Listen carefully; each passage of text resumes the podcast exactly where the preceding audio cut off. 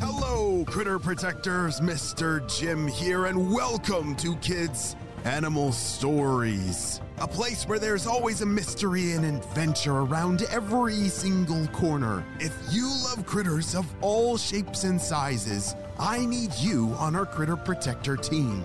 Join our adventure as we learn about critters from around the world and in our backyards. Well, my friends, are you ready for today's adventure? Me too, let's go!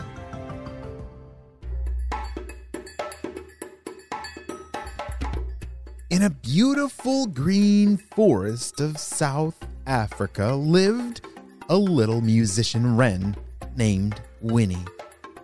Winnie was a tiny, plump bird with shiny brown feathers and a tiny yellow beak. Her beautiful voice could be heard for miles.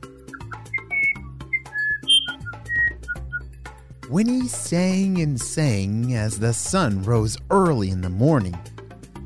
I just love the sunrise. And I love to sing. Winnie loved nothing more than singing her heart out and entertaining all the animals of the forest. She would perch on a tree branch and sing her sweet melodies, filling the air with joy and happiness. As the sun settled high in the sky, and Winnie could hear lots of forest animals rushing around below, she decided it was time to get some yummy breakfast. Winnie loved lots of different insects, but she especially loved ants. One, two, three, four. Wow, there's a whole army today. Winnie said. She followed army ants and snacked along until she was really, really full. Just as Winnie stopped to rest and sing, she was startled. Hey, Winnie! down from the trees, Van, the vervet monkey, swung down right in front of her. His bright gray fur brushed across her wing as he nearly landed right on top of her. Ah, Van. Oh, you scared me. Winnie said. Sorry, Winnie, I just saw you below and I had to ooh, tell you. His big black eyes almost popped out of his head and his face was quite concerned. Tell me what, Van? Winnie asked. There's a talk of a big wind headed our way. I I really don't know what that means, but maybe it's rain.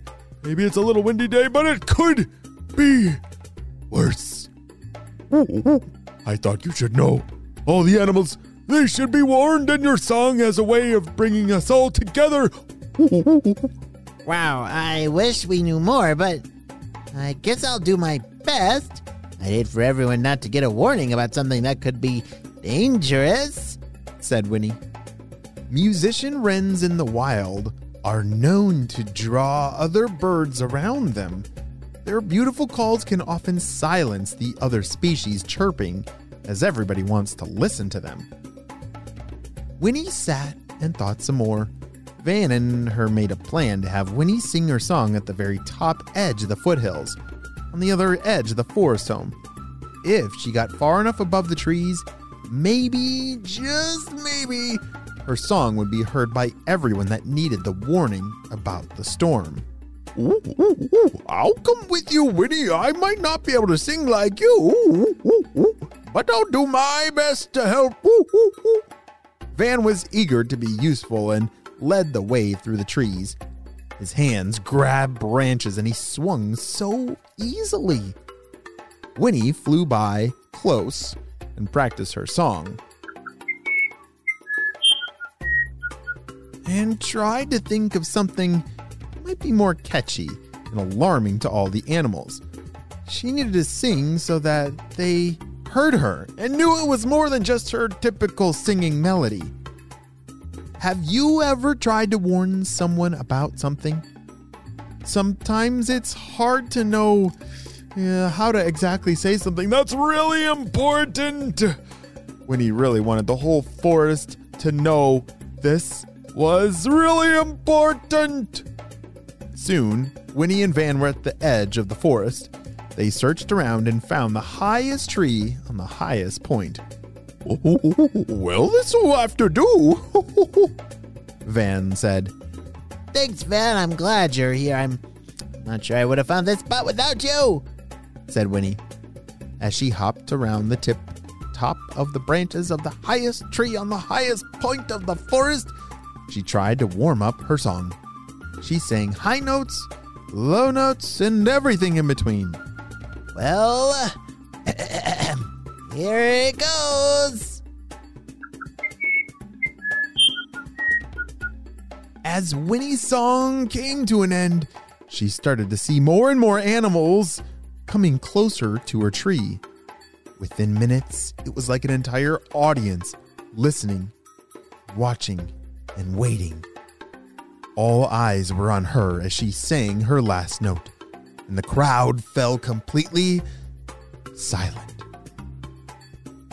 What will happen next? Will Winnie be able to warn the forest animals in time about the danger coming their way? Or is it too late? Will they be okay? I just have too many questions, and it looks like we're gonna have to wait and see what happens on the next adventure of Kids Animal Stories. It's time for some Critter Protector shoutouts. I want to say to Wilder from Vermont, Troy from Georgia, Cannon and Lincoln from Arizona, Niran from California, David from Indiana, and Rory from Colorado. I'm so glad that you're all critter protectors. We definitely could not protect all the critters in the world without you, my friends. Well, you have a super duper day, and I'll see you on our next adventure. Bye!